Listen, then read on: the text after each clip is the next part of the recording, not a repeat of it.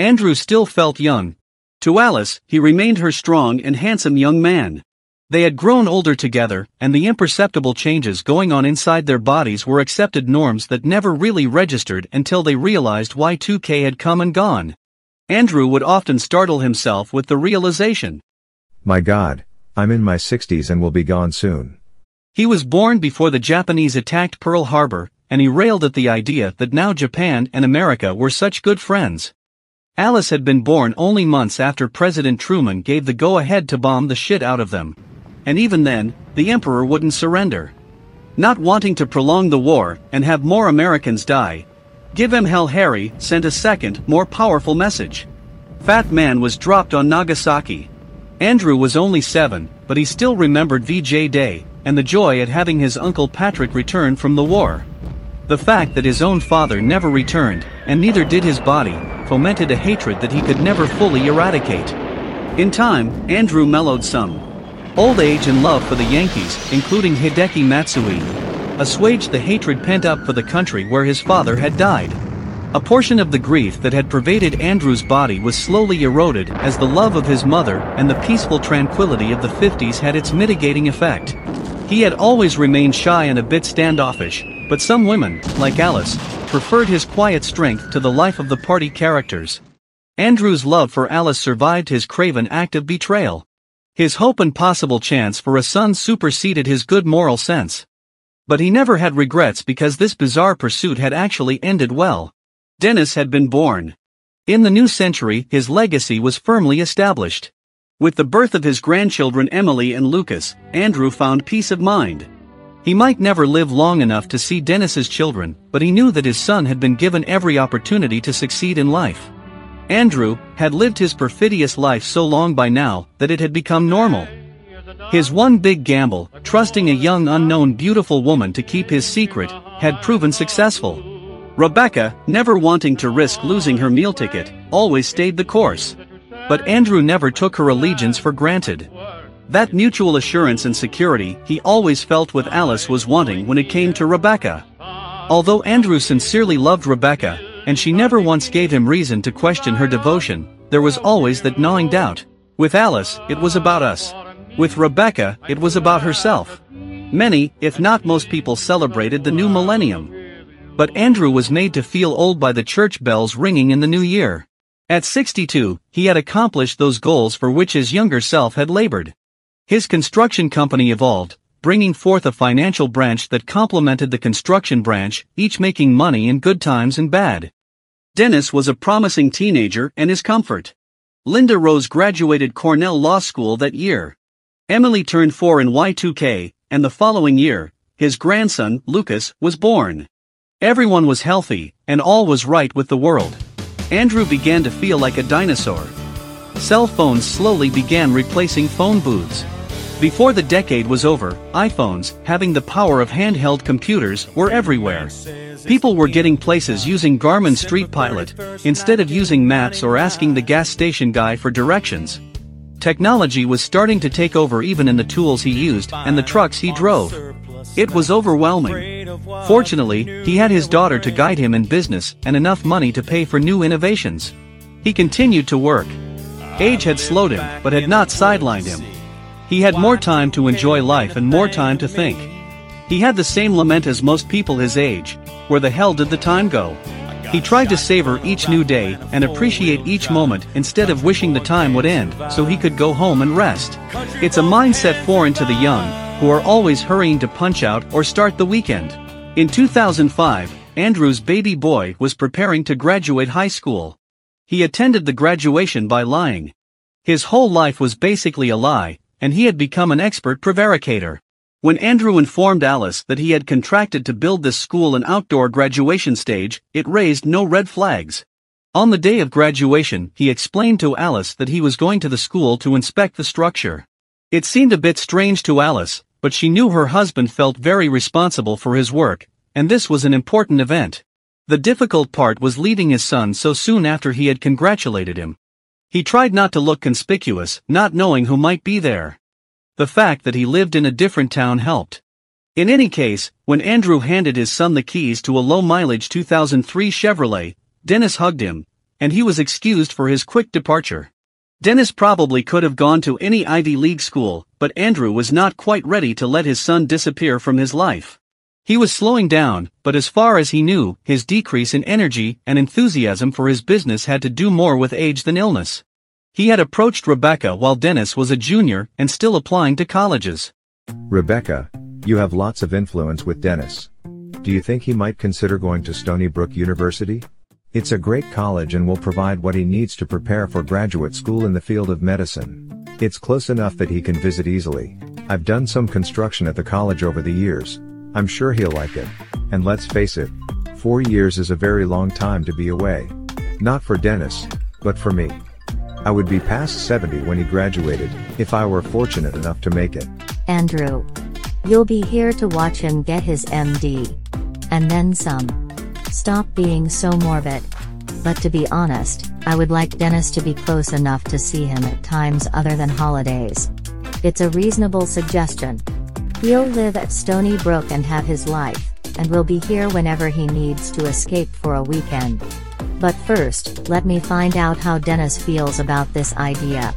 We are making all these plans, and they might be totally contrary to what Dennis wants to do. As it turned out, Dennis was very receptive to his mother's thinking.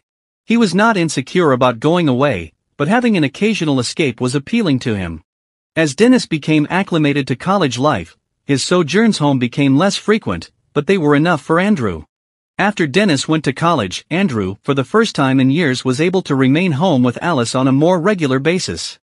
Alice noticed the difference but attributed it to her husband stepping back a bit from the hands-on running of his business that made it successful. In 2008, shortly after Andrew's 70th birthday, his health began to decline. Linda Rose, who had ever so gently been nudging her father to step away from the construction end of his business, finally got her father to assent. This pleased her, but at the same time it broke her heart knowing the cost to him for this decision. She hoped she hadn't made a mistake by pressing her father to retire. Andrew sometimes approached his daughter more like a client than a father. He stepped into the office he had established for her on the day she had set aside for his bookkeeping tasks. Andrew greeted his daughter, with the endearment reserved only for Alice or Linda Rose on occasions of solemnity. Hello my love. Tell me what it would entail to sell my construction company. Linda Rose was startled. She was, however, prepared to answer her father, having anticipated this moment would one day come. Daddy, in your case, your biggest assets are your properties and your men. You have several pieces of heavy equipment, trucks, tools, the office, and building material in stock. In addition, you own several vacant lots. Vacant lots were like gold and at a premium in Long Island. I feel certain that Roland Beltrami would want to take over. We have tiptoed around this prospect on more than one occasion. Raleigh was Andrew's foreman who had been with him for 22 years, starting out and learning all aspects of the trade when he was only 19 years old. But Raleigh was always Andrew's sidekick. For many years, he served as the son Andrew never had until Dennis came along. This is a lucrative business. Can he afford such a large outlay? I know the man. I am his security deposit. He'll need to assume any outstanding liens, pay the men their salary, and take on those damn taxes and insurance payments. But he will also acquire me. I'll have his back as long as I am able. That just may be enough. After the bank sees all the inventory and long successful history of the company, I feel they would lend Roland the difference to pay you for those things you now own outright. Which is a lot. After several months of transition with Andrew's guidance and support, Roland became the new owner of the business, retaining the company's name with his boss's blessing. Andrew would always remain an unpaid consultant, which was as necessary for his well-being as it was for Roland's success. The end of that first decade of the new millennium flitted by like a flash. After Linda Rose had smoothly handled the sale of her father's business, she was able to devote all her energies to the law firm she had joined upon her graduation from law school. Her husband was firmly ensconced as a reputable engineer for the town of Oyster Bay, and Emily and Lucas were in high school and elementary school, respectively, as the decade faded into the past. For Andrew, the second decade of the new millennium was unkind. Alice convinced him to see a doctor, tired of her husband's complaints about the way his body failed to cooperate when he frequented the bathroom. When he noticed blood in his urine, he knew something was definitely not right. I hate to see a doctor. They never have anything good to say. If you hadn't seen a doctor and acted quickly 24 years ago, you might not be here today. We need to address whatever this is early, so you can have it treated. You know that, Andrew. Andrew knew that his wife was right, and that she wanted him to stay around long enough to see his grandchildren grow into adults. But Andrew had the wrong-headed notion that no news was good news. His inclination to procrastinate was overcome by his wife's nagging and the certainty that he had to find the cause of his discomfort. With Alice holding Andrew's hand, the doctor read the report. He heard the same dreaded words he had heard many years before. Only this time, his aging body was not the ally his younger body had been. Andrew had bladder cancer. Was it a dormant surrogate of his previous battle that escaped detection as it lay asleep for a long Rip Van Winkle-like hibernation? The doctor confessed there was no way of knowing. As before, Andrew took immediate action that meant both radiation and chemotherapy. When months of treatment failed to destroy the cancer, the doctor recommended surgery to remove the bladder. Andrew had had enough. He had lost his prostate and now faced losing his bladder. What's next? Should I start replacing shoulders and knees? I've always had my tonsils and appendix. Let's take those out now before they attack me. Alice pleaded with him to have the surgery. The inconvenience of living with the consequences of a cystectomy is meaningless compared with the inevitable consequence of doing nothing. Aren't we simply postponing the inevitable? Let's suppose I do this. What's next? I'm not immortal. I've lived a terrific life. Let me spend what's left as a whole person. You talk about inevitable consequences. You mean death. Whether I have this surgery or not, death remains an inevitable consequence. What's not decided is the way I approach it. I choose dignity. Andrew was unyielding. Life had already forced him to sell his business and take afternoon naps and sometimes wet his pants, but that was enough. It was not going to take him out on any other terms than his own. When Alice could no longer reach him, she employed her daughter. Surely, Andrew would listen to Linda Rose who idolized him, and whom he had loved from the first moment he had held her gently in his arms, like a delicate flower. Andrew listened to his daughter with his mind detached from her pleas. Linda Rose joined her mother in defeat, committing instead to cherishing what brief time might be left. It was now the spring of 2011. During this time, Dennis was attending his second year of medical school at the University of Pittsburgh. His desire to become a surgeon had never waned. Andrew convinced Rebecca that it would be better for Dennis to attend an out-of-state medical school. He knew that this phase of his education would put his son in a different league. Dennis would compete with talented students from all over the world. He did not need the diversions of New York or the temptation to run home if the going got tough. Dennis rarely argued with his father's logic. Andrew's years of unstinting devotion did not go unrecognized by his son. Another factor in wanting Andrew far away was Andrew's sinking feeling that his health was rapidly declining. If Dennis was far away, he could hide that fact much easier. During this period, with Dennis away, his contact with Rebecca was infrequent. Although she was approaching 60 years of age, Rebecca was still a beautiful, vibrant woman. It was during Dennis's second year of medical school that Andrew learned that his days were truly numbered. He waited until after the completion of that school term before telling his son about his condition. This was months after Alice and Linda Rose came to bitter grips with Andrew's decision. Even Rebecca was unaware of Andrew's condition until the summer of 2011. Upon returning to Dennis's boyhood home in Hicksville, Andrew greeted his son with an out-of-character prolonged embrace that could never have lasted long enough. Andrew's kiss told Dennis something was wrong. Andrew eased into his news after discussing Dennis's experiences attending school. He listened with genuine pride as his mind grappled with finding the exact moment and manner in which to give his son his news. Rebecca was deliberately absent giving Andrew private time with his son. Dennis, your mother must have been quite a woman to raise such a man. I think she had some help, Dad. You have always been there whenever we needed you. It wasn't the typical Malcolm in the Middle family. But what's a typical family nowadays? All I know is that I felt secure and loved by both my parents. You are well on your way to becoming a doctor, and I know you can take what I am about to tell you. I have bladder cancer. It will take me out. When? Who can say? But I want you to be prepared. I also want you to know that you have blessed my life, and I can leave without regret. Dennis took the painful news with intense inner suffering that he could not mask from his father. There are things you can do, Dad. Please don't give up hope. I have already had this discussion with myself and my family. I won't ask you not to attend my funeral when that day comes, but if you do, please don't introduce yourself to my wife or her daughter from her previous marriage. What kind of woman is your wife not to welcome her husband's son to his funeral? That's really sick. I agree, but I hope you will respect my wishes. It's how it must be. Andrew knew that if Alice discovered he had a son born during their marriage, it could raise all kinds of problems and none of them good for Rebecca. Her properties and most of her wealth were derived from another woman's husband. He did not really know all the legal ramifications of that, nor did he want Rebecca to have to find out. Andrew changed the subject of his wife. He wanted to express to his son what losing someone close would mean. Dennis was 24. His family was small, consisting of his mother and some cousins. He was a stranger to death except for the impersonal clinical side experienced as a medical student. Andrew shared with his son the memories he had of his own father from the perspective of a seven-year-old boy. When my own father died, it opened a gaping hole that could never be filled. But I was consoled by the fact that his life had been meaningful to many people. He died protecting his country and family. I can't tell you time will totally heal the wound. It hasn't for me after all these years. But the heartbreak and melancholy you may feel will in time subside and transform into placid memories. That was me. I believe that is true for most people. You too are strong. You will go on and thrive and flourish. I will leave you without regret because you have empowered my life. It is my hope that you will have the same feeling about me. With the shattering news behind them, father and son discussed past memories and hopes for Dennis's future. Dennis would one day see more than his share of death.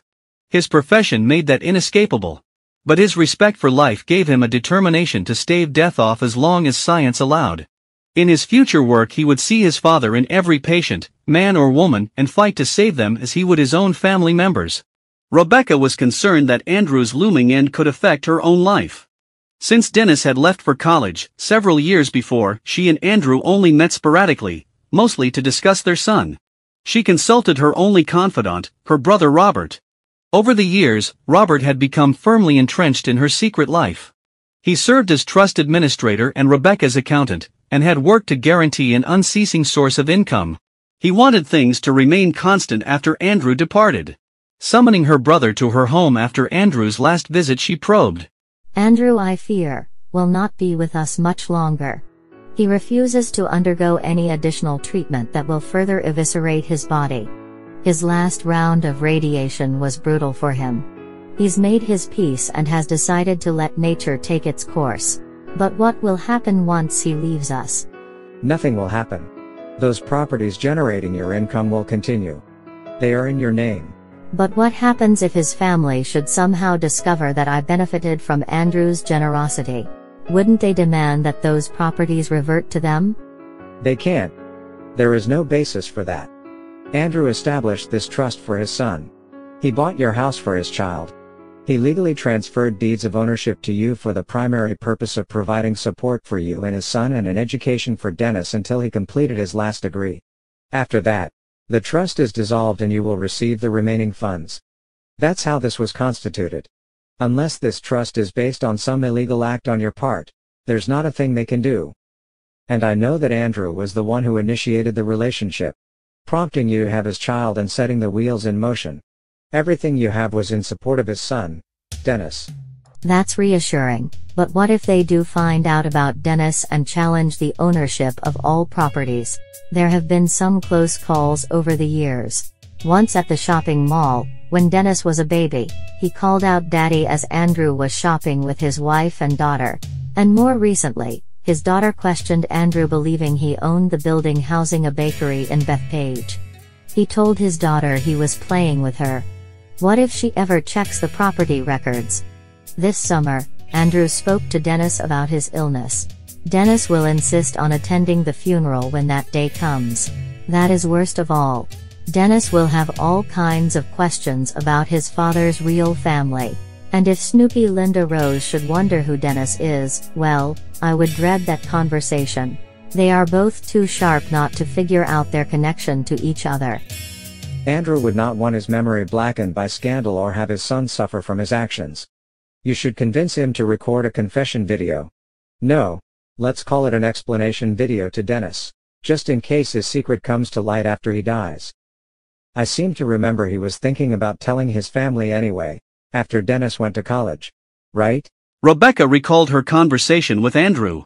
He did contemplate that idea. He felt his children deserved to know each other. I convinced him that revealing his duplicitous life at this late date could only hurt everyone involved. Thankfully, he agreed with me. We have not talked about that since. You should present the idea that Andrew record a video explaining how Dennis came to be. Tell Andrew this could be used to prove that Dennis is truly his legitimate son and should be treated as such. He should emphasize the fact that you were artificially inseminated to spare his wife the image of you and Andrew as lovers. In fact, Andrew should try to paint a picture of a platonic relationship to mollify any notions on his wife's part that you were ever close in that way. Rebecca thought this would be a good insurance policy. She felt that Andrew would understand. The biggest problem was getting Andrew to her brother's office to record the video. He was becoming increasingly frail with far more bad days than good ones. In mid-January of the new year of 2012, Andrew had the energy to leave his house and record the video. Robert picked him up while his wife was out shopping. He did not feel like making any excuses, knowing his wife would insist on his staying inside on a cold January day.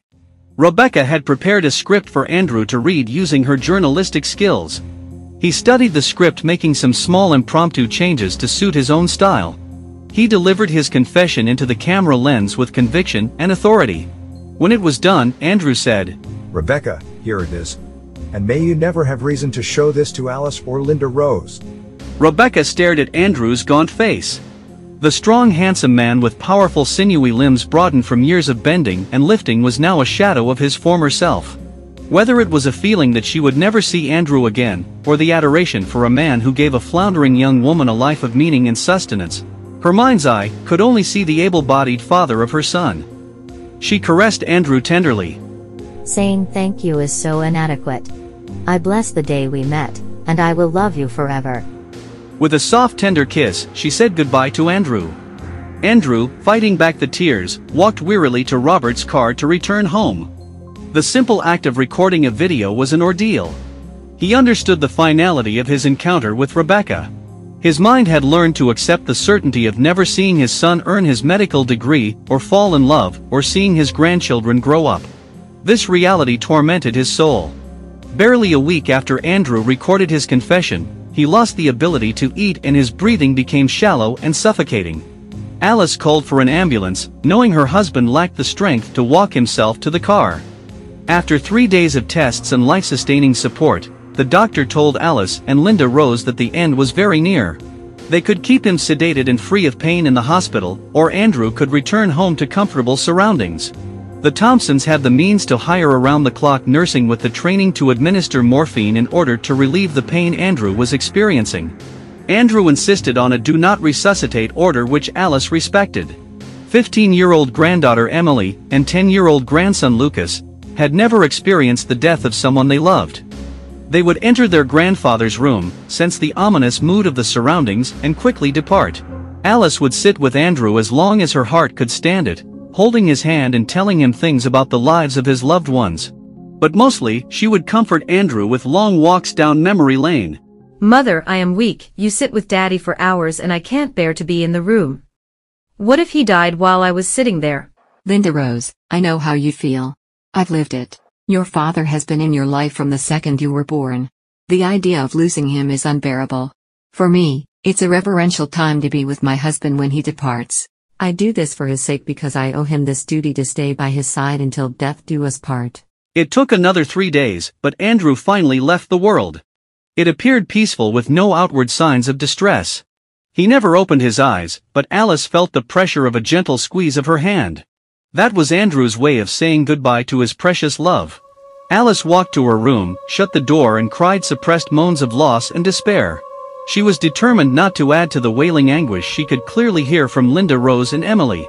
Linda Rose tried to comfort her daughter the best she could, but her own grief was inconsolable, and made that impossible. Emily left her mother's side to mourn in private in the same spare bedroom where she had spent so many nights. He would always be there in spirit, but not having him there in the flesh would be a loss that no one who loved Andrew could ever fully get over. Robert Walsh paid a surprised unannounced visit to his sister. Rebecca, do you know that Andrew died two days ago? The blood drained from Rebecca's face, and she somewhat staggered trying to find a chair. How could you possibly know? I've been wanting to contact him but was not able to find a way. I started checking the Farmingdale Observer ever since Andrew's last visit to my office. I knew the end was near, but it surprises me how quickly it came. God. I have to call Dennis. Stop and think. What would Dennis do if he heard his father died? He would rush home helter-skelter and head straight for the funeral parlor. He might be bereft or he might be composed. But he would absolutely be conspicuous. His presence would certainly be questioned by Andrew's family. I doubt if Dennis could muster the restraint to avoid them. At a time like this, Dennis would reject any promise he made to his father about staying away from his wife. And he doesn't even know that he has a sister. How do you think that would play out? Rebecca weighed her brother's persuasive logic. Dennis would certainly be an imposing figure were he to attend his father's funeral. His presence would be mystifying and lead to who knew where. A quarter century of mendacity would explode. I will have to lie to Dennis. Again. That's right. In truth, you did not know in time to tell your son. It's plausible. He will be unsatisfied and possibly cast blame or doubt. But that fallout will be far better than the alternative. I will check with the funeral parlor and see where Andrew will be buried. At least Dennis will be comforted knowing he has a place to visit his father. But I should see my Andrew one last time. To what end? Andrew is gone. You will only see a lifeless shell and you must not create that lasting memory. Rebecca knew her brother was right. She mourned privately at home.